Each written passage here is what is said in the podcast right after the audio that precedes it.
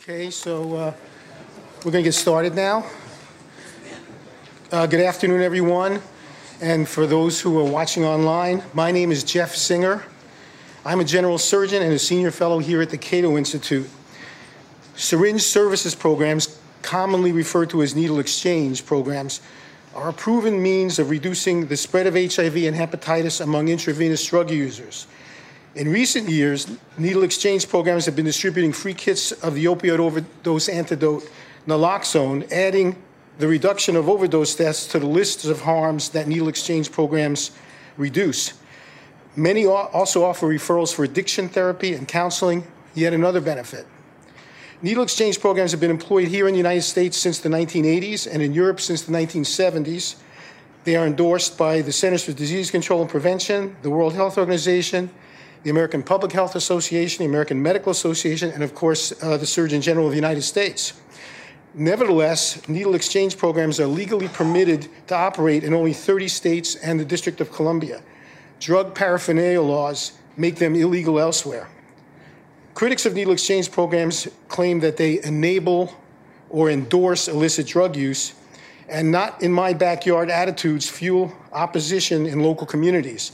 Experts will discuss the efficacy and role of this harm reduction strategy as the political challenges to its widespread uh, and, and as, as well as the political challenges to its widespread adoption.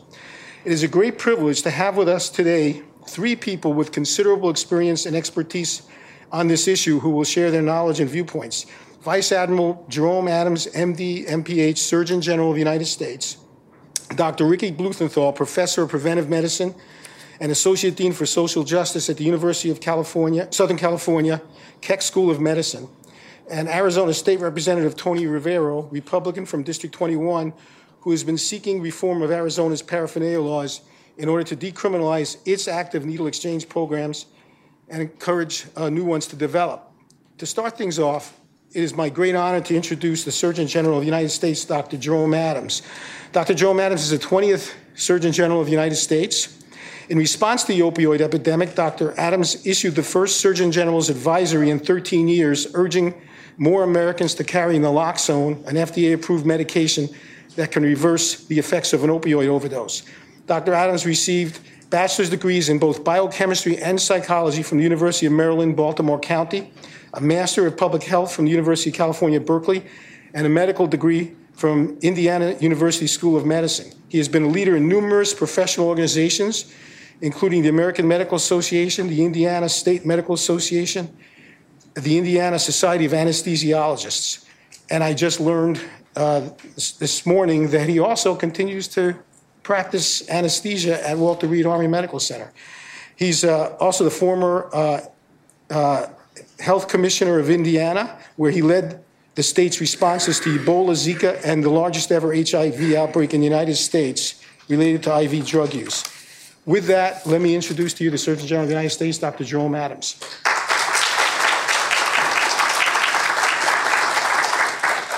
Well, good afternoon, everyone. Oh, you all can do better than that. Good afternoon.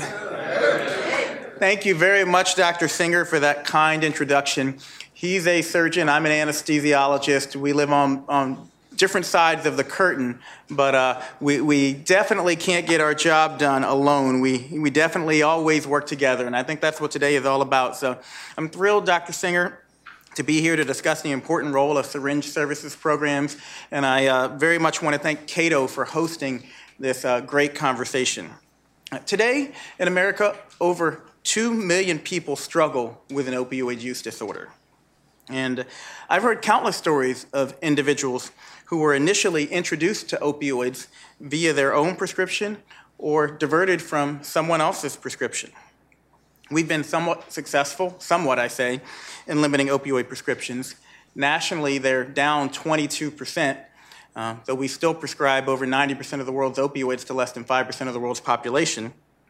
But the fact is, our failure to address the root causes of addiction means that many people have transitioned from prescription opioids to heroin and to fentanyl.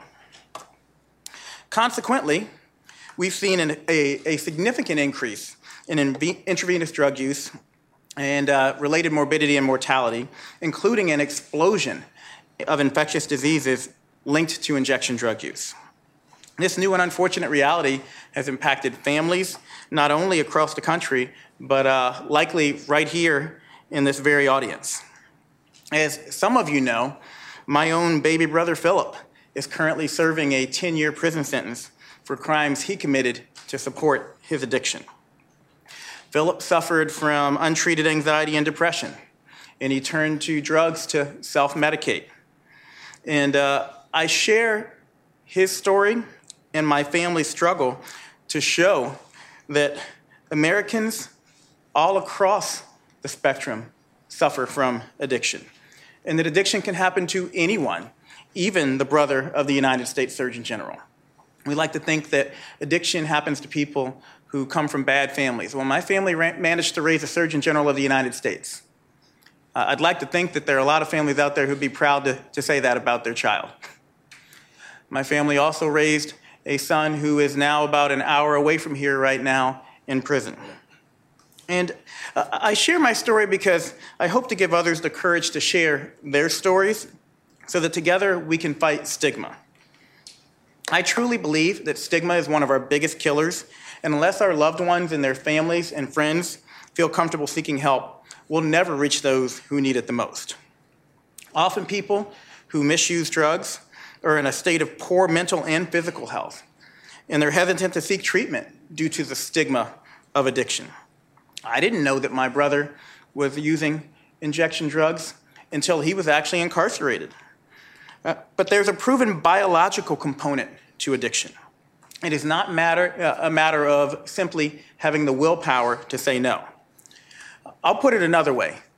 There's no one in America who woke up this morning and said, Today I'm going to become addicted to drugs. Opioid addiction can occur very quickly, often after just a few uses. Individuals who stop can experience extremely uncomfortable withdrawal symptoms. So it's important for us to understand today, in the context of the conversation we're having, that instead of using to get high, most chronic IV drug users are seeking to alleviate the sickness that comes with extreme withdrawal. Opioid addiction can be extremely difficult to defeat, again, as uh, I can attest to by witnessing my own brother's uh, challenges. But the fact is, recovery is possible with the right support and resources. And at its core, that's what our discussion today is all about. Recognizing that addiction is a disease, that it can afflict and affect any person, any family, any community, and that, as with other diseases, we have evidence based treatments that can help people recover. But due to stigma, many of our most effective treatments are being underutilized. And uh, it's interesting, we were having a conversation before I came in about uh, marijuana use in this country. Uh, 33 states in the District of Columbia have legalized marijuana use. That means that it's easier to get a joint in most parts of the United States than what it is to get a clean syringe if you're someone with, uh, with a substance use disorder. Uh, I want to talk about syringe service programs because they're one of those underutilized treatments. Syringe service programs are scientifically proven to improve and to save lives whether it's in urban Washington, D.C., or rural Scott County, Indiana. Opioid addiction is so powerful, people who use drugs will often inject wherever they can and with whatever needles they can. Uh, as part of my experience in Scott County, we actually sat down with many people who, uh, who inject drugs. And I've spoken to uh, IV drug injectors who report using the same needle over and over again until it literally breaks off in their vein. Think about that. Think about a needle breaking off in your arm while you're injecting. By facilitating sterile syringe access and disposal, SSPs, which is how I'll abbreviate syringe service programs, not only reduce costly and potentially deadly medical complications such as skin abscesses and endocarditis, but importantly, they connect people who inject, inject drugs with mental health and addiction treatment services, such as medication assisted treatment or MAT, so they can break a vicious cycle. And uh, you'll hear different terminologies, different words used today. We were having a discussion, Dr. Singer and I, before we came back, about um, whether we should call them needle exchanges or whether we should call them syringe service programs. I will tell you that I utilize the term syringe service programs because, uh, from my standpoint, it's providing so much more than the exchange of needles. Uh, we have a lot of science behind the fact that that needle exchange uh, component is important for preventing the spread of infectious diseases, but there's an array of services that are provided. Participants of syringe service programs, comprehensive syringe service programs, are five times more likely to enter drug treatment and three and a half times more likely to cease injecting compared to those who don't use syringe service programs. In decades of research, and this is important to hear, decades of research show that syringe service programs do not increase crime or drug consumption and are, in fact, cost saving. Cost for an HIV case, a single HIV case, lifetime cost is estimated in the hundreds of thousands of dollars. Um, hepatitis cases, again, can easily be well into the hundreds of thousands of dollars if you get someone who ends up with cirrhosis and needs a liver transplant. Providing that 10 cent needle and that connection to other services, uh, it, it has been proven time and time again to be cost saving. SSPs also, as I mentioned, play a critical role in reducing infectious disease outbreaks that are often associated with the opioid epidemic, uh, such as HIV and hepatitis. From 2016 to uh, from 2010 to 2016, there's been a three and a half fold increase in reported cases of hepatitis C, coincident with the evolution of the opioid epidemic, and the majority of those new cases have been linked to injection drug use. SSPs are associated with a 50% decline in the risk of HIV and hepatitis C transmission, and when linked to substance use treatment, they prevent even more infections. Nearly one in 10 HIV infections in the United States is linked to injection drug use. That's why syringe service programs are a strategic part of HHS's Ending the HIV Epidemic Initiative, the nation's 10 year plan to reduce HIV infections in the United States by 75% in five years and by 90% in, uh, by 2030. One of the uh, more tragic consequences of the opioid epidemic has been the meteoric, meteoric rise in opioid overdoses and deaths. There's currently a person dying of an opioid overdose every 11 minutes in this country. And I got to tell you, there's not a day that I don't think about that statistic. It, it really breaks my heart to have to go and visit my brother while he's incarcerated. The, the one blessing is that he's still alive. And that's not the case for far too many families out there. And it's why I'm underscoring the importance of syringe service programs as distribution points for naloxone. How many of you all know what naloxone is? Good, good. I, I love that you all have heard about it. Naloxone, also known as Narcan or Evzio, is an opioid overdose reversal agent proven to save lives. It can rescue someone from a potentially fatal overdose by restoring a person's ability to breathe, a process, process which may slow and eventually stop when a person overdoses on opioids. In an effort to reduce opioid overdose related mortality, my office is focused on putting naloxone in the hands of all first responders and as many people in the community as possible. So, in April of 2018, I issued the first Surgeon General's advisory in more than 10 years highlighting the importance of naloxone access and use as a way to curb opioid morbidity and mortality. We know that over 50% of the overdoses that occur in this country aren't occurring on a street, on a street or in a back alley. They're occurring at home or outside of a medical setting. And just as with CPR, we have a very limited time to respond. So there's going to be audience participation today. Raise your hand if you know CPR. Look around, look around. A majority of hands in this audience are raised. Uh, raise your hand if you carry naloxone with you everywhere you go. Not nearly as many hands raised, and I got to be honest with you, many more hands raised in this audience than when I typically ask that question. The fact is, naloxone can be easily injected or sprayed. This is the uh, Evzio, the take-home version of naloxone. It actually talks to you.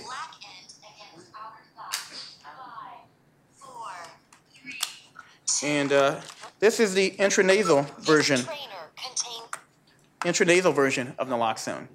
If you see someone who's non responsive, who you suspect is having an opioid overdose, you simply put it in their nostril and press. That's how easy it is to save a life. Any one of you can save a life if you have naloxone on hand and know how to use it. And that's critically important to understand. Once upon a time, we had people dropping dead of heart attacks all across the country. And we know that the average ambulance can't get to a person who's having a heart attack or a cardiac arrest in time to uh, uh, actually uh, intervene. So we taught all of America about CPR. And you saw how many hands were raised. Again, we now have a person dying of an opioid overdose every 11 minutes in this country. The truth is, it's more likely when you walk out of Cato Institute that someone's going to walk up to you and say, We need you to respond to an opioid overdose, than it is that they're going to say, We need you to respond to someone who's having a cardiac arrest. And you saw the difference in the number of hands in terms of people who were able to respond. Syringe service programs are a proven way to get naloxone in the hands of those most likely to witness an opioid overdose. In addition to the benefits already mentioned, SSPs can also provide vaccinations, uh, serve as touch points for testing and treatment of STDs, and can connect people to primary care treatment. Because guess what? People who are injecting drugs, that's not their only problem. They often have high blood pressure, or diabetes, or need assistance with smoking cessation, or have other issues that can be a concern. But in my opinion, the biggest benefit of syringe service programs lies in building trust with those who have substance use disorder. And again, remember, I started by talking about stigma. I intentionally started by talking about stigma because that divide keeps people from getting the services they need. Syringe service programs are a platform for building trust. And I observed these benefits and more during my tenure as State Health Commissioner of Indiana when I oversaw the response to the nation's largest ever outbreak of HIV related to injection drug use a small town of Austin, Indiana, um, about 4,000 people, had three total HIV cases in the previous decade, uh, and a little over a year and a half had over 200 cases of HIV related to injection drug use. And the truth is, in order to curb an opioid fueled crisis that was impacting rural Scott County, it was as much, and uh, in my opinion, more about the relationships as it was about the science.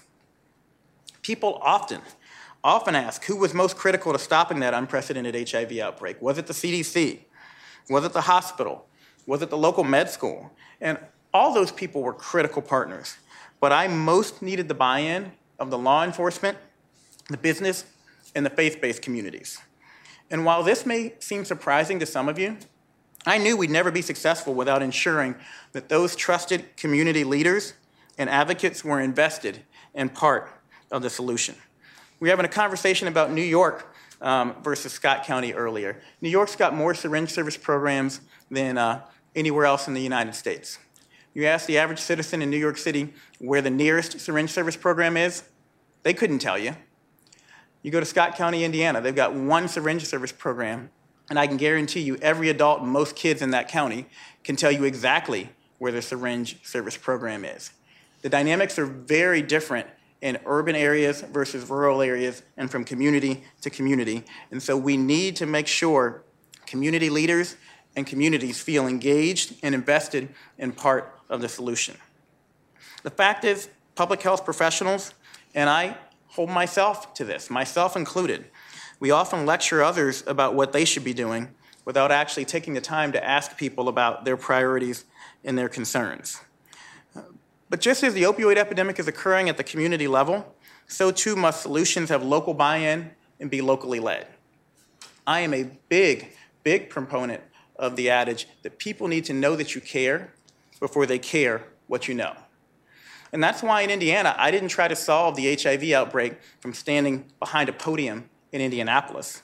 I drove two hours to rural Scott County and learned that the local sheriff was worried about needles uh, being found in public areas and his officers getting pricked by hidden syringes by searching subjects. If you're a sheriff, those are legitimate concerns. Those are truly legitimate concerns. So I shared with the sheriff how um, let's see, here we go. I shared with the sheriff how syringe service programs have actually been proven to decrease needles found in public areas. Been proven. And to reduce needle stick injuries to officers by 60%. But again, if I'd said that from behind a podium in Indianapolis, it wouldn't have mattered. Sitting down across from the sheriff and having a sandwich with him and hearing out his concerns and validating them all of a sudden opened up the door for me to be able to share the science with him. I learned that local faith leaders were worried about enabling drug use. So I explained that SSPs would provide connections to treatment and pathways to recovery. And the fact is, the local faith leaders didn't really care about how many needles we handed out, but they greatly cared about how many people we were able to connect to addiction and recovery treatment services, how many people we were able to help provide a home that evening, how many people we were actually able to feed. Those were the metrics that they cared about, and we had to speak in a language that resonated with them. So, what were the results? Well, we did not see more drug use as evidenced by the demand for syringes. That is the, the uh, green line that you see here. Average number of syringes needed by clients each day by quarter actually initially went up as we developed trust, then leveled off, and then started to come down. So, no, syringe service programs do not drive up drug use. But we did see HIV diagnoses go down. If you look at the uh, red line right there, and most importantly, more people entered treatment. And those are the blue boxes that you see on this sheet. So again, built the trust, did not see drug use go up, but saw more people actually get into treatment. By listening to and involving the community, we were able to implement an evidence based approach to address their concerns and to overcome the outbreak. And it worked. Yes, because of the science, there's a lot of science behind what we did, but also because of the relationships. Which leads me to a further topic that uh, may be discussed later today by some of the other speakers, and that uh, is often the elephant in the room uh, supervised injection facilities, or SIFs. SSPs, syringe service programs, and supervised injection facilities, or, or SIFs, are both spoken of as harm reduction, but it is very important for us to understand that they are different interventions legally and scientifically. Some refer to SIFs as safe injection facilities, but it's important for us all to acknowledge that safer doesn't mean safe. People can still leave a facility under the influence and fall or drive away and crash. And I've actually visited uh, a, uh, a, supervised injection facility in Ottawa, Canada, and I saw many people drive to that facility and then inject and then drive away. Um, they can be harmed or harmed others. And so, again, it's important that we don't conflate SSPs with SIFs, and that we certainly don't call SIFs safe injection facilities. Uh, they are supervised injection facilities. Uh, again, I'm not bashing um, any particular person or group. That's not what I'm here for. I'm here to talk about syringe service programs. But the truth is, I've looked at the data.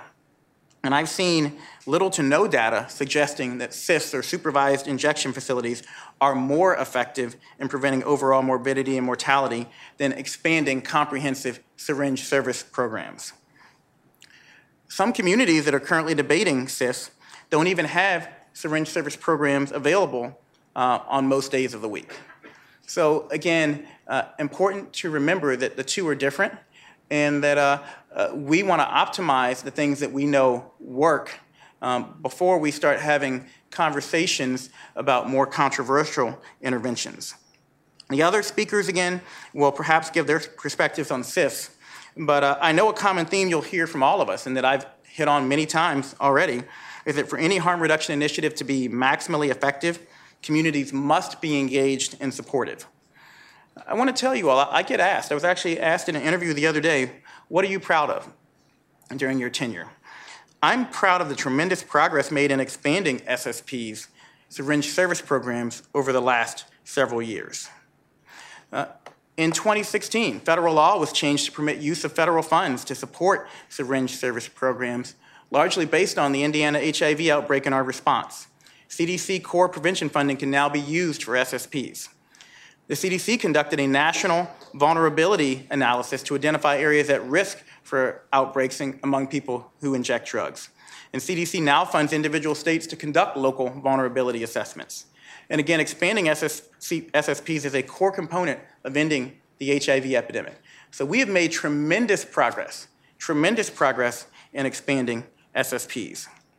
In neighboring Kentucky, anyone from Kentucky in the audience? A couple people from Kentucky in the audience. Uh, Kentucky, when we had our HIV outbreak in Indiana, had zero legalized syringe service programs. By the spring of 2016, they had 15 syringe service programs. And if you look, those syringe service programs, which are uh, in the, uh, the blue stars, actually weren't at all in the areas that the CDC identified as being at high risk for an HIV outbreak. By spring of 2018, Kentucky expanded to 54 syringe service programs. And, again, mostly in the areas where they're vulnerable. I'm extremely proud of the work that we've done to expand SSP. Still a long way to go, but, uh, but, but a lot of work done. So, I say all that to say that, quite frankly, I worry about a community backlash against syringe service programs when they're equated or confused with supervised injection facilities. And I've met with supporters of SSPs who are equally concerned about that debate and communities saying that I equate one with the other, and now we're not going to do any form of harm reduction. It's also important to note, this is just a fact, that the DEA and DOJ have stated that supervised injection facilities are illegal. So one intervention is accepted and legal on a federal level, the other intervention is considered illegal. So the bottom line is that for me personally, I'd rather see communities supporting the opening and expansion of comprehensive SSPs and doubling down on proven and more widely accepted and legal interventions like naloxone and medication assisted treatment. So that's more than I expected to say on these, but I wanted to give you all the context for my position. And I also wanted you to understand that the two are very different, again, legally and based on the, uh, the science and the implications. Now, just as in Scott County, uh, by empowering evidence based local responses, we're making progress nationally and in the opioid fight. Since my naloxone advisory was released, almost 3 million two unit doses have been distributed to communities. This administration has, has really leaned into making naloxone more available across the country. Provisional drug overdose deaths have dropped by 5%, the first drop in over 20 years. Since the start of the administration, We've seen the number of Americans receiving treatment grow 1.27 million people now receiving medication assisted treatment. And in 2019, HHS awarded over $9 billion in grants to states, tribes, and local communities to combat opioid addiction. The fact is, we're making a difference, but we've got a long way to go, and we can't get there without maximizing our use of evidence based approaches like syringe service programs. Connecting people to care is important with any chronic condition, but it's crucial when the individual is battling a substance use disorder. The earlier that connection is made, the better, and syringe service programs are proven touch points that connect people to services and to care. So, as I wrap up, I want to leave you with a, a few items. First, I ask you to help me fight stigma. I truly believe stigma is our biggest killer. Stigma kills more people than opioid overdoses. Stigma kills more people than cigarettes because it keeps people, no matter your disease or your risk factor, from admitting you have a problem, from asking for help. It keeps people from giving you help. There are doctors, there are nurses, there are health professionals out there who question whether or not they should resuscitate someone with naloxone, who judge them. No one says we shouldn't provide you smoking cessation services because you continue to smoke cigarettes. No one says you shouldn't treat my asthma that I have because I didn't pay attention to the triggers that actually make it become worse. We don't judge anyone else in any other way and then say we're not going to treat you. Choose to use destigmatizing language. For instance, say person who is addicted to drugs versus addict. And that's a, a, a term that I hear used often in the media, but uh, addict is a very stigmatizing term I say person who is addicted to drugs. Say using or not using drugs versus saying clean or dirty. The fact is, a person is not defined by their addiction. Second, go to cdc.gov backslash SSP to learn more about syringe service programs. A lot of the science is there. You're going to hear about it today, but share it with your friends. Share it on your social media channels. Help other people become uh, more uh, educated about syringe service programs. Get involved in your community. Consider volunteering at, or at least visiting an SSP. I'll tell you, uh, I talked about SSPs a lot before I visited one. Then I visited one and saw it in action. And you really do see people connected to care, connected to services. You see that trust that is built between the people who work there. There's no substitute for seeing it in person. Join me in, aware- in raising awareness about naloxone. Please go to surgeongeneral.gov um, or go to my Twitter site and uh, read my advisory and share it with a friend. Help me make this medication more accessible to people with opioid use disorder and anyone in a position to respond to an overdose, and that includes all of you. You could save a life whether you're at work or at home or in the parking lot or walking down the street. And then finally, my final request go to surgeongeneral.gov and share my digital postcard on opioid misuse. It provides the public with five tangible actions that everyone, all of you, can take to raise awareness, prevent addiction, and stop overdose deaths. I want every American to receive this postcard. So take out your phone, snap a picture, go to my website, get it in some way, shape, or form, and share it with your social networks and listservs. Because it is called a digital postcard because the only way we're going to share it is digitally. Educate your friends, family members, and colleagues about the steps we can all take to combat the opioid crisis. And finally, I call on you to lead with what I call bold compassion and continue moving your communities, our communities, from a solely criminal justice based approach to public health and substance use disorder to a more public health oriented and partnership based approach. Be proactive in encouraging dialogue. Ask the tough questions. Encourage others to share their stories in an effort to educate and to eradicate stigma. Because the stronger the foundation of trust in our communities, the better equipped we will all be to solve this crisis and to face, or better yet, prevent the next one. So, again, thank you to the Cato Institute. Thank you, Dr. Singer, and thank you to all of you for joining me today. And again, uh, let's keep this conversation going. These are my social media platforms, and uh, I hope you all will share me in spreading the benefits of syringe service programs and lowering stigma. Thank you, sir.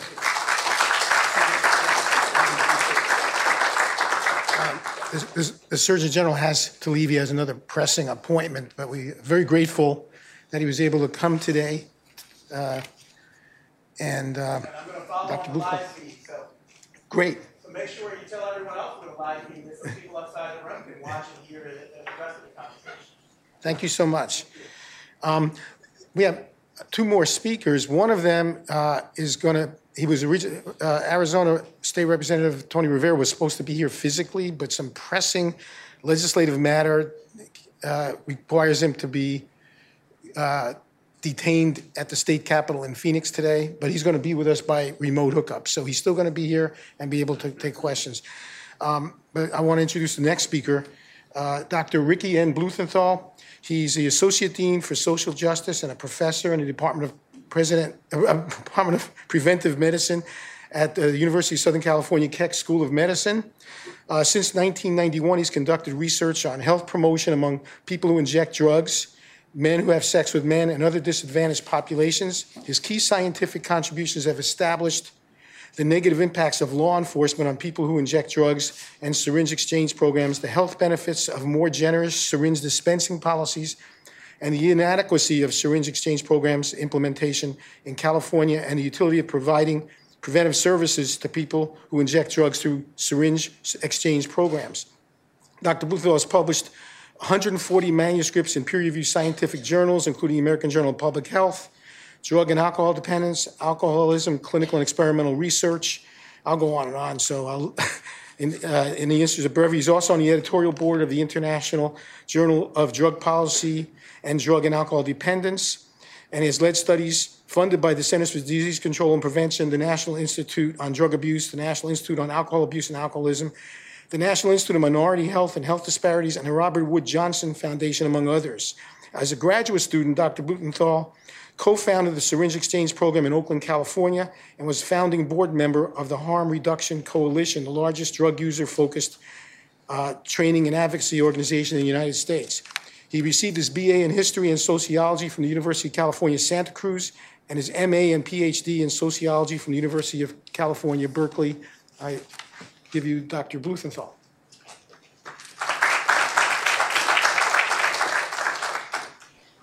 Uh, good afternoon. Thank you all for being here. Um, uh, let me just start with saying I, am old enough to remember when people were getting arrested for running needle exchange programs. Uh, and in fact, I was one of them. Um, so, um, and I think the Surgeon General gave a great talk, uh, particularly with his focus on, both on the importance of syringe service programs and on the role of stigma in coming up with adequate responses to health problems experienced by people who inject drugs. So it's very comforting to see that after 30 years that we have such a progressive stance on these health issues. So my the relationship of my talk to his is I'm going to provide a little bit more detail and then one major difference, which is I think we need to locate uh, a community that he didn't talk about as much, which is the people who inject drugs.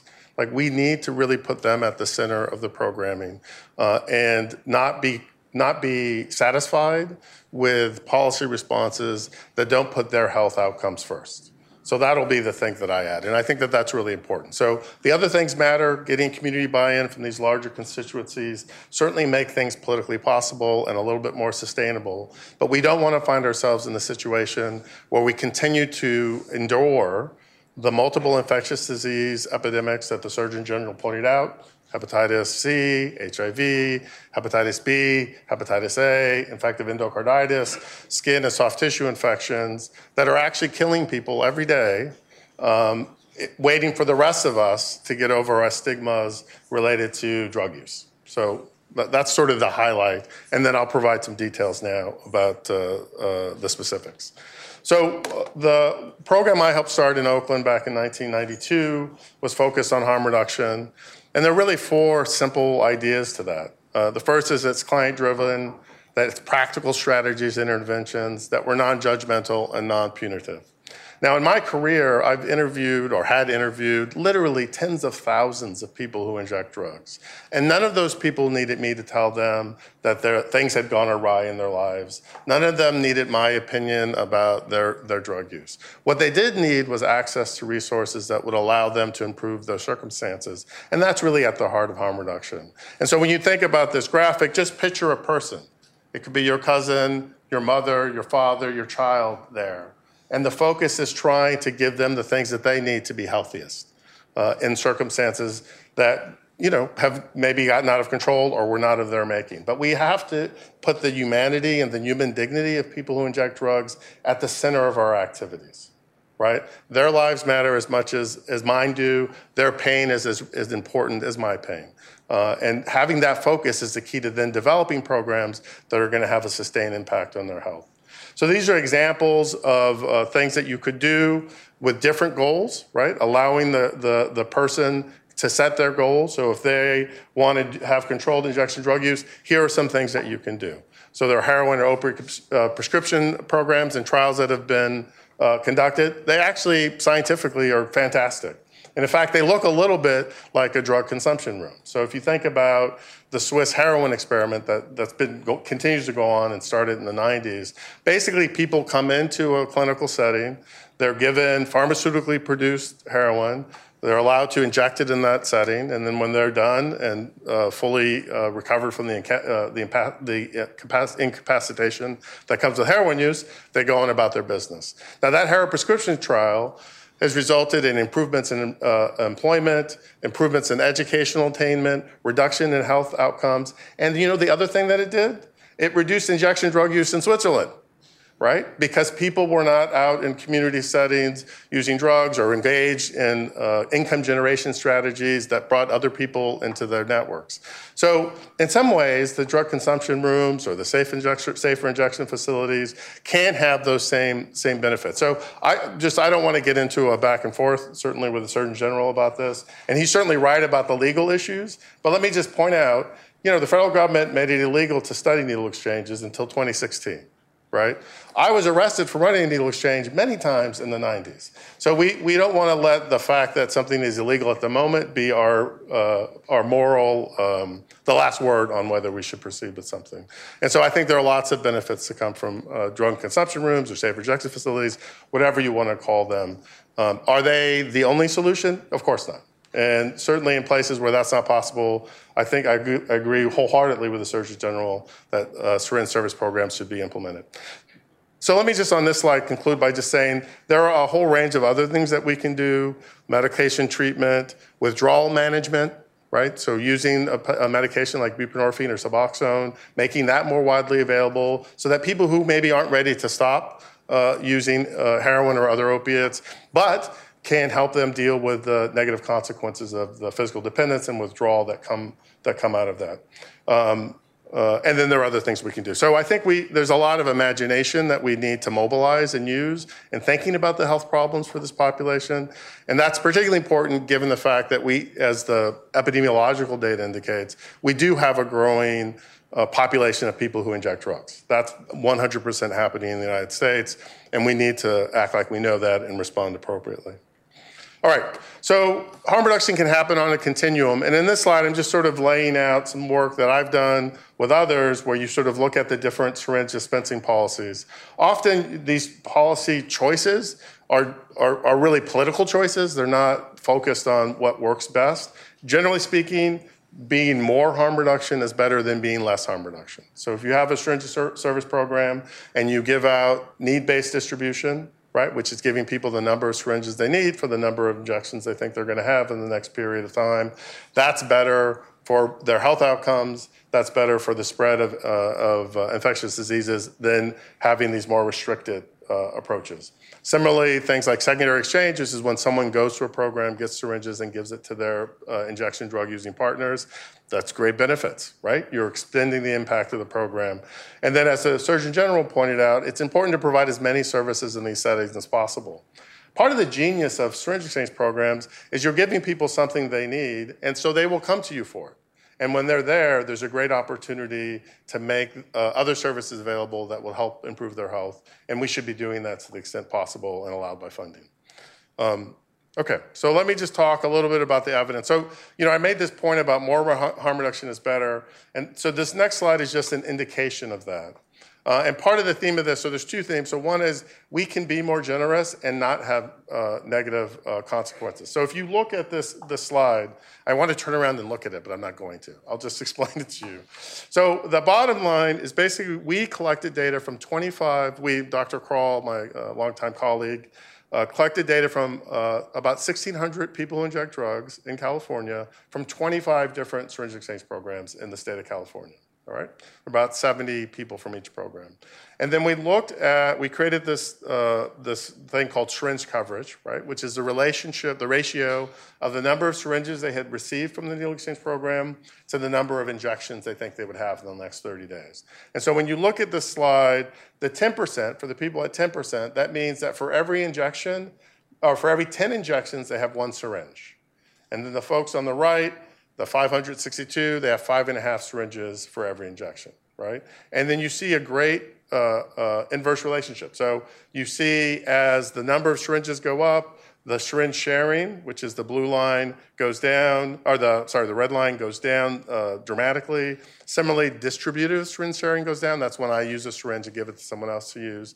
And then if you look at the green line, which is unsafe syringe disposal, basically that's a null. So it doesn't result in more improper syringe disposal, which is a common concern related to needle exchange programs. And let me just point out, in most communities, the only people picking up used syringes are syringe exchange programs, right, or needle exchange programs or syringe service programs. So closing them down because you have a syringe disposal problem is, a, is, is an odd choice, right? You're guaranteeing yourself a bigger problem. But the key here is more is better.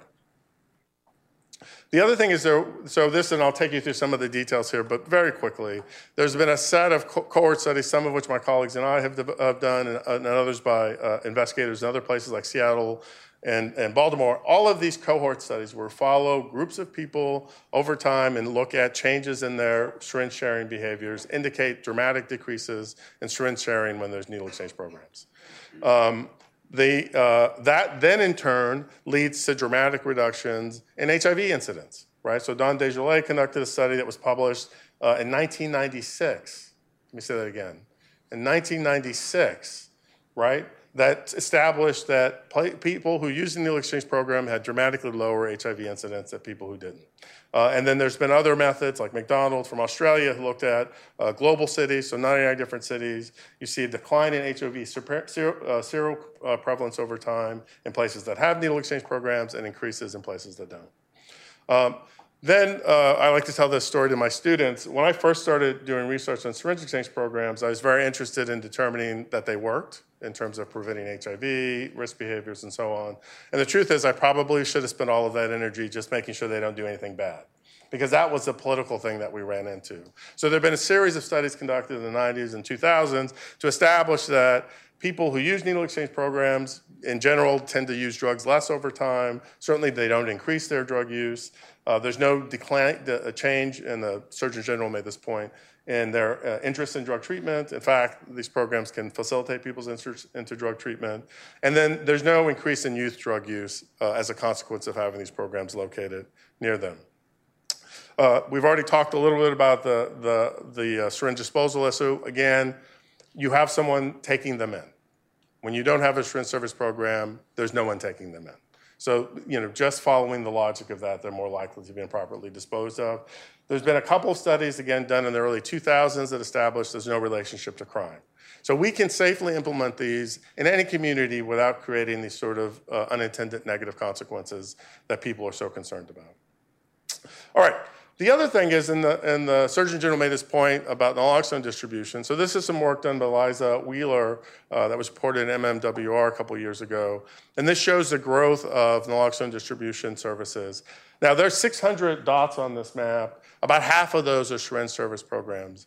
They've the, been at the lead of making uh, uh, naloxone available to populations of people who inject drugs. And this underscores, again, the, the, one of my key take homes, which is that when we give this group the services and the resources they need, they use them in the intended way, uh, and they save people's lives, right?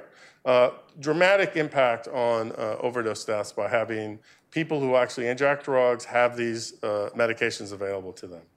Um, and I'm just sure this is some local data from Los Angeles and San Francisco that I think really highlights this, this point. So just look at the three sort of pairs on the left. Those are from Los Angeles uh, track looking at 2013 to 2017. And we've seen a dramatic increase in overdoses. Part of this is probably because of the introduction of fentanyl into our drug market. Uh, you can see the reports from our uh, participants that the number of witness overdoses they've seen have grown in turn, right? And then the key thing is beginning in 2011, 2012, Los Angeles City and County began funding naloxone distribution. Those uh, uh, naloxone vials were given out to people who inject drugs, and you see this enormous increase in response. So uh, only almost 70% of the participants in my study report actually reversing an overdose in the last six months. That's a, a dramatic impact. You know, thousands of people probably saved uh, as a consequence of this intervention. And that's by putting power and resources in the hands of people who inject drugs, right? They are every bit as capable of improving their life circumstances as anyone else in this room. Uh, what we've had, though, is 40 years of trying to disempower them, remove resources from them, isolate them, and then you end up with these negative health consequences as a result. All right, so the scientific consensus on syringe exchange programs is they don't cause harm, uh, the people who use them report reductions in syringe sharing. We see changes in the HIV epidemic that suggest lower HIV incidence, lower HCV prevalence, HIV prevalence, uh, and then they're an effective means to get other services to this population. They're also really cheap to operate. Um, so some of this data, we don't have, I don't have great recent data. The most recent data is from 2013. Um, but it's important to point out, so this is the average budget, it's about $150,000. That's really very little money uh, when you think about the benefits that you get, you get from this. Uh, that, it's probably too little, it should be much more than that. But uh, cost should not be a barrier to implementing these programs. All right, so there's lots of challenges. Um, so, you know, we still, we've had growth in the number of states that now legally permit uh, syringe service programs. But if you look at this, most states don't have great coverage, right? So places like New York are doing a great job. New Mexico's doing a great job. Hawaii has done a great job. I mean, I feel like in California, we're getting there. But California's an enormous state. And we have 50 some odd syringe exchange programs for, uh, I think it's 29 or 30 million people. Um, so that's probably inadequate for, for the needs. In the case, that's the case, uh, you know, in many other states. Places like Florida only have a few, although it looks like, uh, thanks to Hansel Tookes, uh, physician at the University of Miami, they, they may have a, a statewide program uh, soon. But there's a lot of work to do. So we've known for 20 years that these programs work. The implementation gap is enormous. Uh, and in the context of these multiple infectious disease epidemics, it's uh, really important to get this out. The other thing is that many of the programs that operate uh, are small. Uh, and so we do want to think about scale with these programs. So this data, data is a little data. It, it isn't all that different now. So there's probably about 20 large programs. So those that give out over 500,000 syringes or more. Um, we need that 20 to be 200 right? If we want to really deal with the, the infectious diseases that can be spread through sharing injection equipment.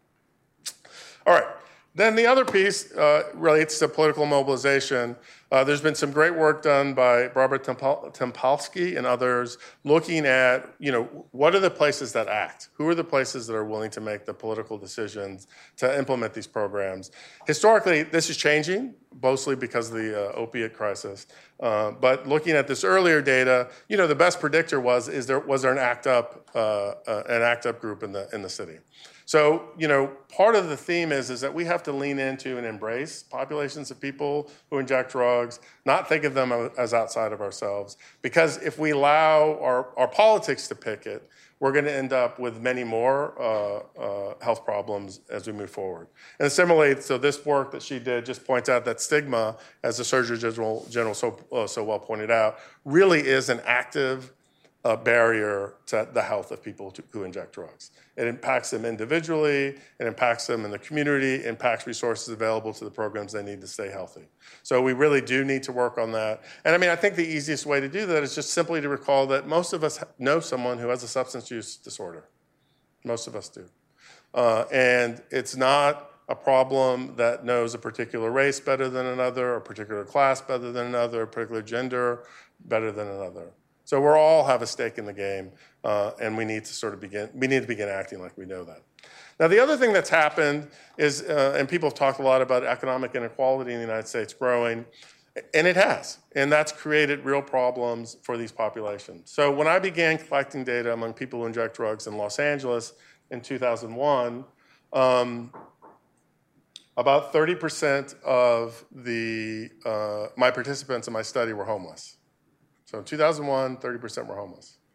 The homeless rate now is about 80%, moving towards 90%. We're in the field with a new study, and it's grown. And that's because we've created this architecture uh, politically that makes, uh, makes it very hard to be a person who injects drugs, that denies them educational services, work opportunities, housing opportunities. And so that population has been increasingly immiserated. That then becomes its own material impediment to health improvement right? And you see that in these outbreaks. Part of what was going on in Scott County was, you know, they had withdrawn the HIV testing services. They obviously didn't have things like syringe service programs happening, but they also had intense poverty, right? That was not addressed. People were homeless. That's happened in Seattle. That's happening in the suburbs of Boston. Um, uh, and it, it's going to be a problem that props up throughout the country, and it's sort of it's its own independent predictor of these outbreaks. Um, the other thing is the law enforcement and policing practices around these programs can be problematic, right? If police are there, then people who inject drugs are not going to be there. Uh, and we've known that since 1991 when there was a publication about the needle exchange trial in New York City when they put the needle exchange program next to the police station, right? No one used it. So uh, we need to be smart about that and, you know, change our approach in terms of thinking about policing's role. Um, the Surgeon General pointed out this, these vulnerability studies that have come out. Um, you know, this is a whole new game. So this is Tennessee. you can see a mix of uh, rural and uh, urban uh, counties that now have, uh, uh, are at risk for an HIV or hepatitis C outbreak. So lots of places that haven't uh, contemplated having syringe service programs need to have them. it was great to see the progress that Kentucky's made. There are a bunch of other states that need to make the similar progress in terms of making these services available to people who inject drugs. Uh, the Surgeon General also pointed this out, this increase in fentanyl overdose deaths. That's the, I guess it's kind of yellow, if I'm not colorblind. Um, fentanyl is now going to become the sort of national drug of choice in terms of opiates. Uh, it, it, makes sense from a drug trafficking standpoint, right? It's high, more highly potent, it's easier to, to smuggle. Um, uh, but there has a, a whole set of uh, negative consequences that we're just beginning to document. So, one is obviously overdose deaths. Uh, the other, we just had this paper come out in December where we document that you have, with people using fentanyl, increased um, uh, non fatal overdoses, increased syringe sharing. So, one of the attributes of fentanyl is it's both more potent and shorter acting. So, people who might have gotten by with injecting two or three times a year, uh, a day, I'm sorry, will now have to inject three and six times a day. And so that increases and puts a pressure on the syringe service programs, increases the likelihood that they might share syringes. That will then lead to both incre- you know, increases in all the injection related health outcomes infective endocarditis, skin and soft tissue uh, infections, hepatitis C, and HIV. All right, we're in the midst of a little, uh, we don't talk about this enough, acute uh, uh hepatitis C uh, epidemic in the United States, again, driven by injection drug use. Um, this is uh, data nationally on the change in infective endocarditis in the United States. All these things are growing. They grow regardless of region. So I don't know if you can see this, but basically all of these regions report some increase, two, three, four percent in reports of these cases, uh, uh, regardless of, of the part of the country. All right, I'm almost done. Um, so we need needle exchange programs more than ever. Um, uh, they've been proven to work for HIV prevention purposes. They've played an, uh, an oversized role in opiate uh, overdose reversals.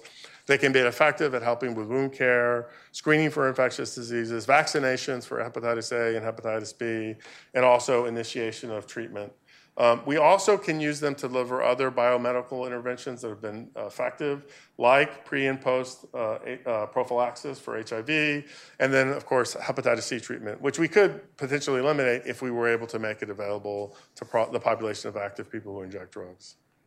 So, my conclusions um, part of the reason why these programs work, probably the main thing, is that they engage the population. We have to put people who inject the drugs at the center of our thinking right? We have to put their well being at the center of our thinking. And then we have to engage them actively in the process of figuring out what are ways that are going to be effective for them. And accept the fact, you know, I'm a parent, I'm used to the fact that, hey, I love my kids, my kids love me, they don't do everything I like, right? And I don't do everything they like. You know, that's part of the human family. People who inject drugs are no different. We need to engage with them, put them at the center, give them the resources. We documented that when we do, they have outsized impacts and improvements. Um, and so we should just sort of stop resisting that, right? These are not out of control people who've lost human agency.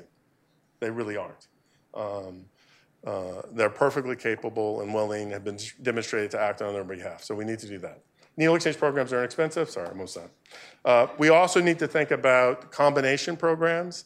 I think the Surgeon General referred to this. We can think about a whole set of things like, uh, you know, the Insite program in Vancouver, for instance. You can think about that as a syringe exchange program as well as a safe, a safe injection site, right? So we can do these things together. There's great evidence when we combine them, these sort of larger structural interventions, increasing availability to opiate substitution therapies, doing more syringe exchange, having drug consumption sites, that you get you know, uh, uh, exponentially greater outcomes in terms of health improvements.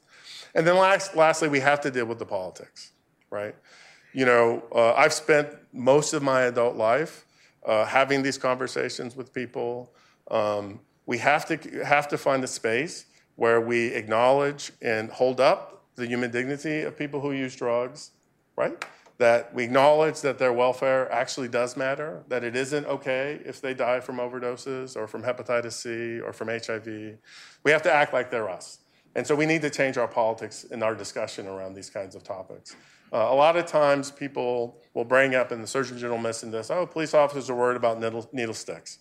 Well, we did a study on that in 2010 in California. There were seven needle sticks in the entire state of California among police officers. Seven.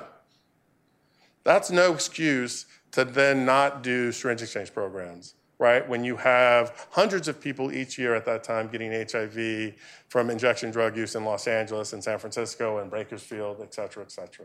Like there has to be some decisional balance here where we say, yeah, I don't like that. I don't want police officers to get needle stuck either. But that doesn't mean I can't provide humane services to other humans who deserve it, right? Um, and so we have to get past this implementation gap. That's going to require maybe a different kind of politics where we think about our community not only as the homeowners or the business owners or the faith leaders, but actually everyone who lives in it, and that we look at, uh, at everyone's uh, vested interests in improving all our health. Thank you very much for your attention.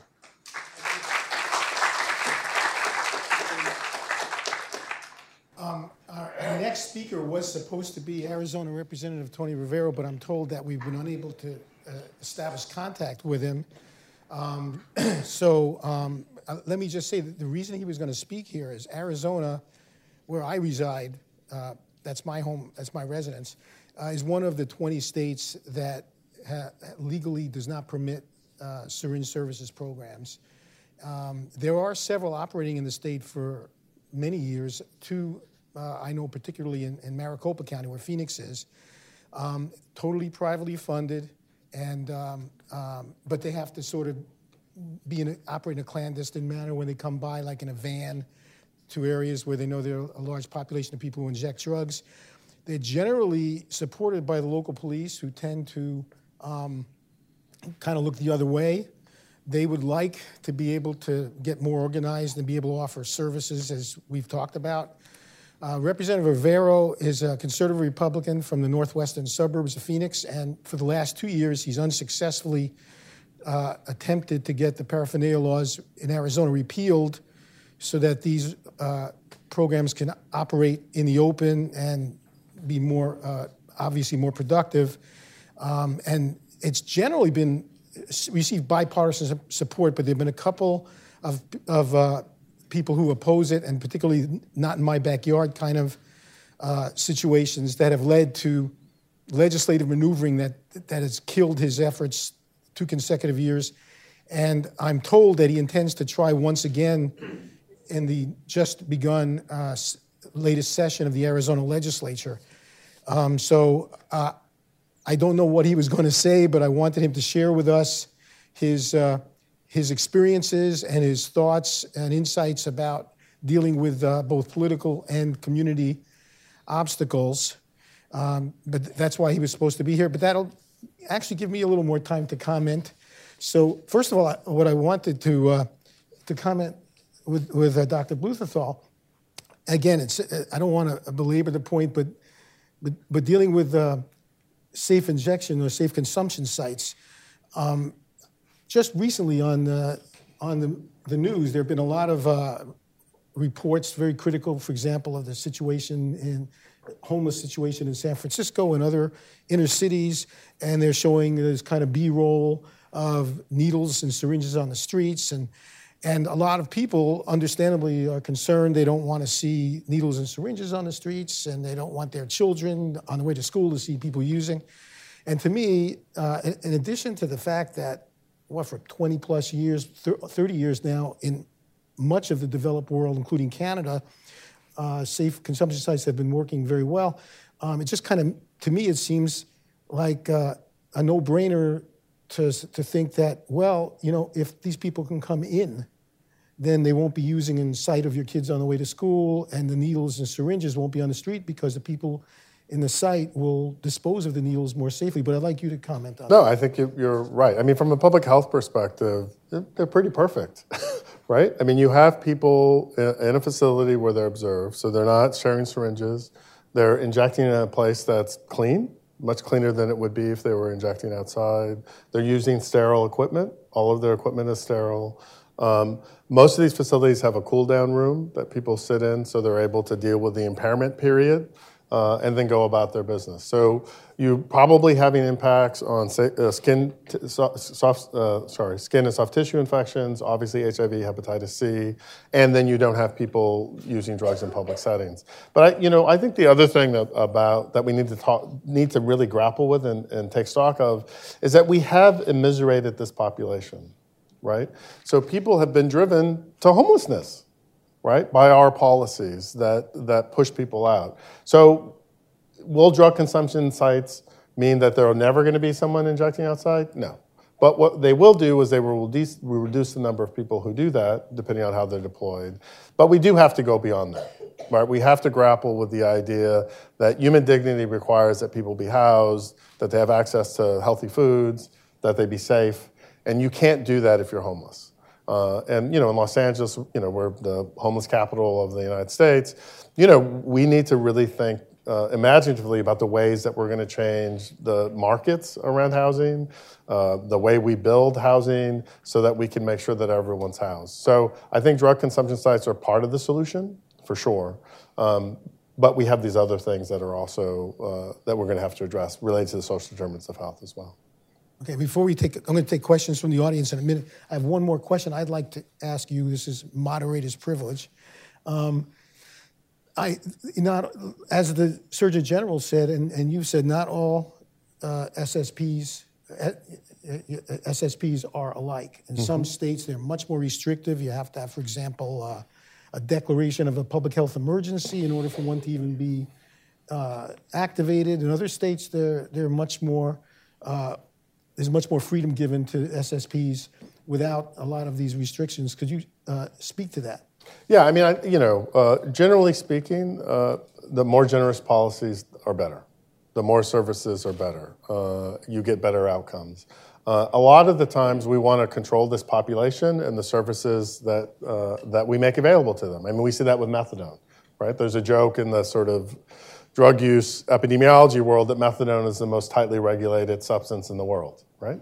At least in the United States. Um, and, you know, I think a lot of us, both because of the overdose crisis, because of now the emerging role of fentanyl, I think we're all beginning to understand that the truth is anytime someone's using methadone, anytime someone's using buprenorphine, they're not using an illicitly manufactured substance that has God, God knows what's in it. Every time someone's in a, a drug consumption site, they're not using outside. Like we, we, you know, we, we need to sort of both build up the infrastructure to provide support for this population and then deregulate some of the, the, health, the helping side uh, that could end up resulting in improvements, particularly because of the fentanyl crisis, right? The, the, the, the, you know, you, I showed you from our data in Los Angeles. The same thing happened in San Francisco. You know, 7% reported non-fatal overdoses in 2011, 2013. It basically tripled in both in both cities, right? So that's beginning to happen everywhere. There will be more deaths as a consequence of that. Um, so we need to deregulate the helping medications, and then we need to implement fully these sort of other uh, these other services. Okay, thank you. I'm going to open it up to questions now. Um, so uh, let me just a couple of little housekeeping things. Please wait to be called on. Wait for the microphone so that everybody in the room can and, and also in the audience uh, watching online could hear. And uh, please announce your name and affiliation. So, uh, uh right in the center. Yes, man with the white shirt. Uh, thank you. My name is Zach Ford. I am from AIDS United. I manage the Syringe Access Fund, um, which is one of the country's largest private philanthropic initiatives for syringe services programs. Um, Dr. Adams mentioned that in 2016, the federal government started funding syringe services programs. Um, I was hoping that you could speak to the nuances of this, and um, I also just wanted to remind folks that you still can't use federal funding to purchase syringes. So I'm curious if you can talk about how this has shown up in your research. Yeah, I mean, I, I, you know, we the implementation gap is enormous. Uh, you know, like I said, I mean, there are a couple of states like New York, New Mexico, Hawaii. I mean, California is trying to move towards this. I think the studies that the CDC has sponsored around vulnerability is part of that, where we just sort of step back. We say, okay, these are these are you know, it's like citing elementary schools, right? you know, we need to identify the population at risk, and then we need to make sure they have the services available to them. Um, and yeah, have not having federal funds available to purchase syringes has been a big impediment to implementation. And, you know, I mean, it's, it is kind of crazy that we went, you know, they outlawed funding for research on the needle exchange program, I think in 1988. But, you know, there have been a couple of breaks in that, but the fact that the federal government did that was a real problem. The federal government plays an outsized role in our public health response. Most of the money that we spend on public health actually comes from the federal government. So getting uh, a liberalization of, of those policies uh, is really important. And thank you for the great work that AIDS United has done with their syringe service programs. Um, right here, and also in the center, just to the left there. Yeah. Howard Wooldridge with COPS, Citizens Opposing Prohibition. Doctor, I'd like to thank you for mentioning the Swiss program. Um, considered probably the best in the world, copied now in eight countries. Norway just came online. Um, regarding the, the, the, the, theme of today in terms of uh, needle exchange, the 20 states that haven't done it are obviously ignoring decades of solid research, published, et cetera. Uh, I'm wondering, is it time to move on past these 20 states? They'll eventually figure it out and move on to uh, teaching the world, having them learn about and implement a program such as the Swiss, uh, so we can go for the larger numbers of people to get them through their addiction and into effective treatment, uh, which the Swiss do it, maybe part of the problem. They do it for 50 bucks a day. And, uh, but do you think it's time to just say we need to start teaching the public more about medication assisted treatment, including courses they use diacetylmorphine, a fancy word for heroin? Right, right. Um, you know, I, I, my authentic position on all of these topics is, you know, I see myself and my family members in the people who inject drugs. So what I don't want to do is ever give up on somebody and say, hey, South Dakota, you're just never going to get there. Right? So I, I, don't think they have to be mutually exclusive. And I think if we put the well being, human dignity of other people at the center of this, then you know, let's open the door. So if South Dakota doesn't want to do syringe tank service, maybe they'll do mobile methadone, right?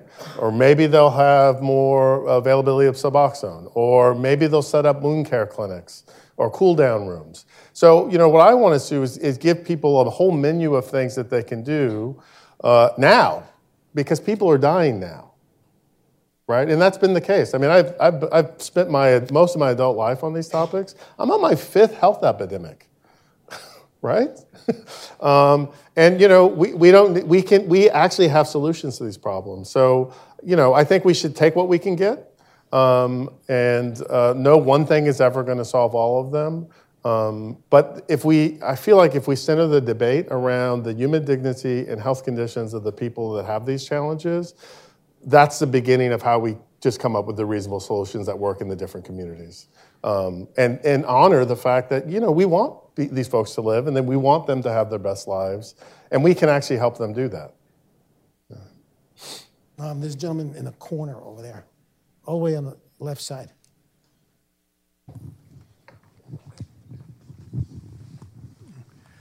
Hi, uh, Pat Span, just re- retired Fed. Uh, two quick things. One, your stat for uh, the crime in the neighborhoods, the NEMA, NEMA thing, I noticed it was 20 years old, which probably doesn't help. And the second thing is, I noticed in the um, handout, they talked about pe- people that um, were five times more likely to enter drug treatment and three times more likely to stop than those that didn't enter the programs. But that's sort of a meaningless stat. Is there a percentage that that to me, a percentage yeah, of the users would be, would be more meaningful.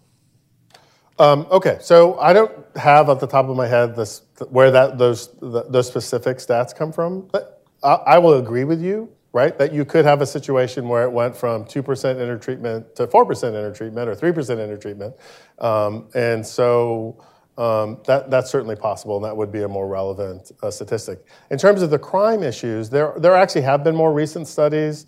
Uh, they were in Canada, so I just tried to focus on the US studies.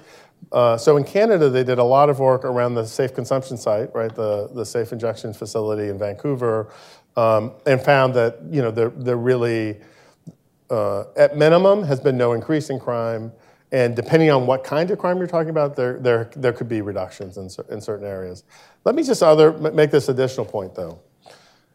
You know, the crime, where does the crime come from? right? The crime comes from immiseration, right? It comes from people being placed in desperate circumstances so that there isn't adequate treatment made available or there aren't alternatives uh, in terms of work. Um, so, you know, I think there are probably better ways of managing crime, uh, uh, particularly around these programs that have less to do with what the program is doing and more to do with what the rest of us are doing when we come face to face with people who have histories of crim- criminality in their background. And I mean, one of the things I've been really heartened by, particularly in the last couple of years, is this real examination of criminal justice reform, uh, which I know Cato's been a, a, big leader on. You know, looking at getting rid of bail, uh, looking at the consequences of incarcerating people for minor crimes and how that devastates not just them, it changed their life trajectory, but their families, right? I mean, if you put me, I have a nice lifestyle, I'm married, I have two wonderful kids. You know, you put me in jail for six months, a lot of the great things that are wonderful about my life are going to go away, right? And we do that routinely to people all the time without considering that consequence, both for them and their families. Um, there was a gentleman up, right up, uh, yeah, you got it. Bobby Pestronk, um, unaffiliated does do any of the presidential candidates from either party uh, have a piece of a platform that addresses the issues that have been discussed today? Uh, I don't know the answer I'm to that not question. aware. I, I know many of them have opiate plans of one sort or another, and I'm pretty sure some of them, I think, I feel like Andrew Yang uh, endorsed, so, yeah. endorsed safe injection facilities. Cory Booker is no longer a candidate at endorsed uh, safe consumption sites. Right. I know that. So there's some movement. Um, there was uh, that gentleman right here uh, about row four. Yeah, yeah, you got it, James. Hi, my name is Aaron Ferguson. Um, I'm actually with the national MAT provider, and really appreciate the data on that.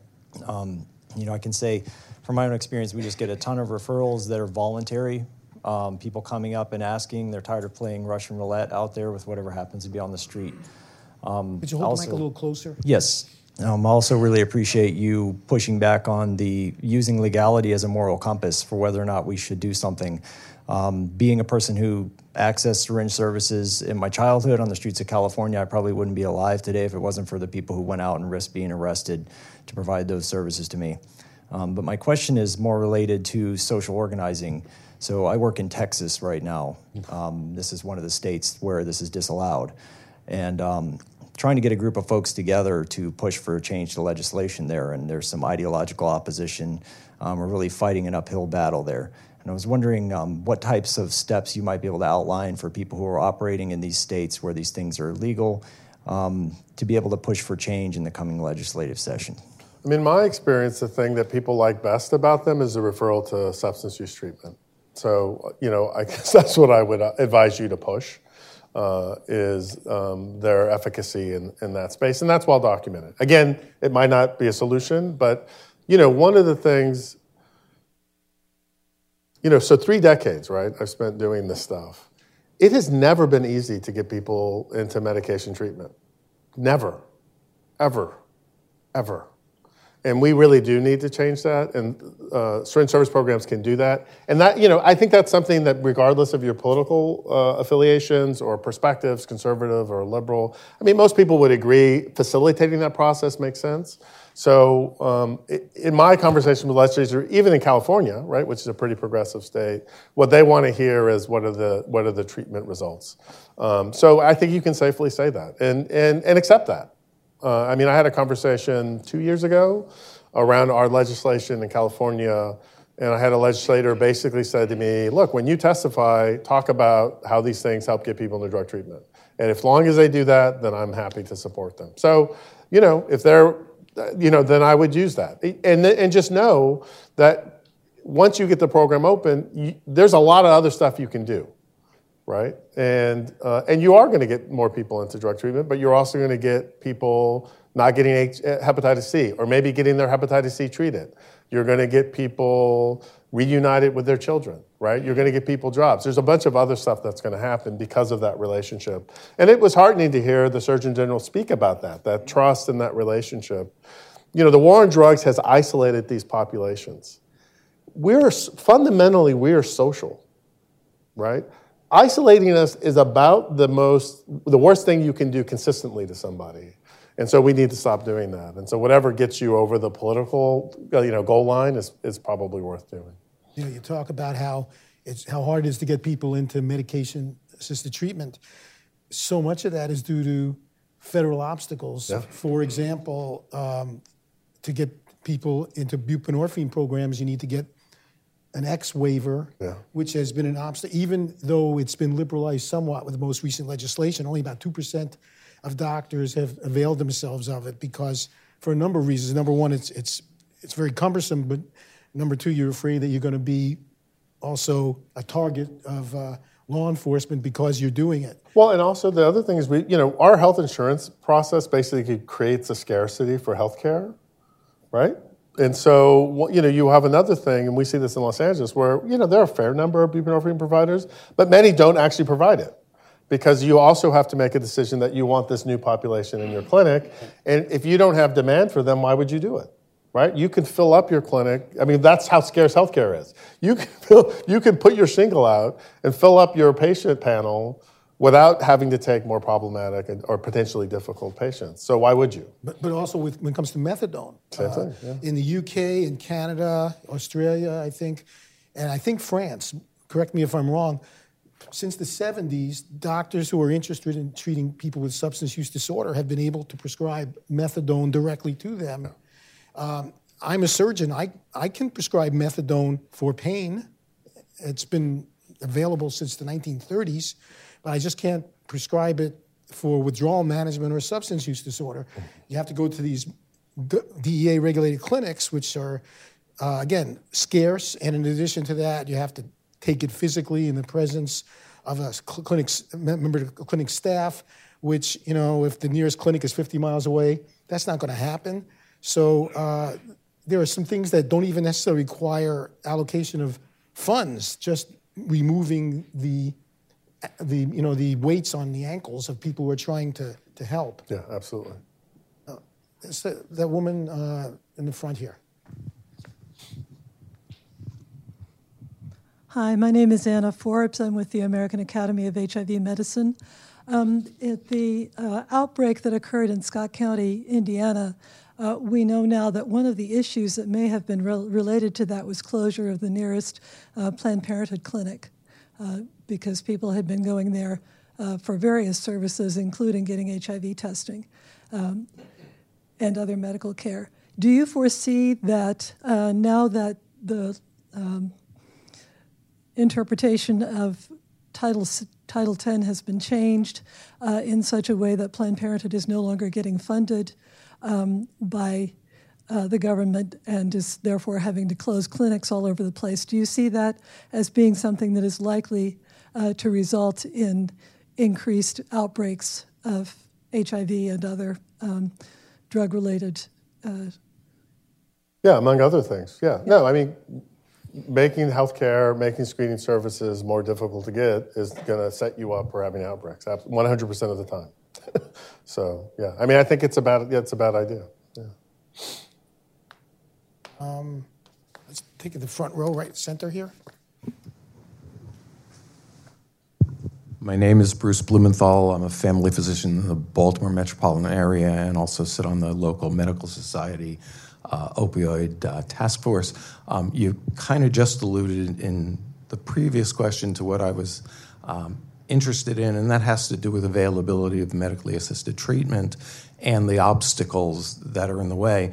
Uh, I, I fully accept the notion that needle exchange programs are a great means of getting people in and potentially having an audience that can respond and want this type of treatment. But can this actually be done in the absence of expanding the availability and getting rid of the obstacles that Dr. Singer talked about in terms of physicians prescribing buprenorphine and other available uh, and very effective agents for these patients? Um, I'm not sure there's a question there. Sorry. the, the question is um, is pushing one thing, for example, the needle exchange programs or safe injection sites, in the absence of pushing the availability of medically assisted treatment, going to get us anywhere? I mean, doesn't it have to be a dual pronged approach in many ways? Right, right. No, I think, you know, in my life, the, the same people pushing more syringe service programs are pushing more buprenorphine. So I, I, I actually don't, I mean, I know this comes up a lot in political debates. People like to do like, well, you can't, you know, we're focused on that, so we're not focused on it. It's like, look, we're adults, right? We can multitask. Uh, you know, they're all of a piece, you know, and, and, and, and at the end of the day, even if we had my fantasy of buprenorphine availability, right? Because, you know, in my mind, all right, so you got fentanyl, you got infective endocarditis, hepatitis C, you know, we know where the folks are let's just really make it available to them. Like, you know, you want to come, you're, you're feeling a little unwell, take the pill. Or take it, you don't take it now, take it later, right? I mean, because they they know how to use it. And then, you know, my hope would be that as people get familiar with the drug uh, uh, or the medication, and they'll figure out the best way to use it, right? Uh, and for some of those, that will mean, hey, I use it all the time, and I'm not going to be using heroin and fentanyl. So we need to enable that to happen. And I think part of the problem is that we've created a system where it's hard for that to happen because it's hard for people to get syringe exchange programs going. I mean, in California, they, they closed the program down in Orange County, right?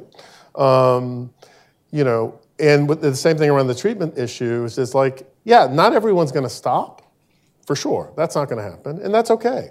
But a lot of people are going to change how they use, and there's going to be a continuum of responses, and I, I want to enable all of those best responses because every time they're using buprenorphine, they're not using heroin or fentanyl, and that's a win. Well, let's uh, take just two more. There's a gentleman way uh, in the back there raising his hand right now. Yeah, in the middle, and then one more after this, and it looks like we're running out of time. Yeah, thank you for this opportunity. I'm Hugo Delgado, I'm Executive Director for Nova Salud of Northern Virginia. So as a non-profit organization, we provide the HIV and hepatitis C in Northern Virginia. So I think I agree with the suggestion and recommendation of Dr. Adams about to fight the stigma. But the fight, to fight the stigma should be first for the healthcare provider because we're not, you know, all this local health director, did not support it. I tried to implement it two years ago, this uh, program in Northern Virginia, my organization. I met it probably maybe 20 times with the local health director, law enforcement, uh, director for behavioral health.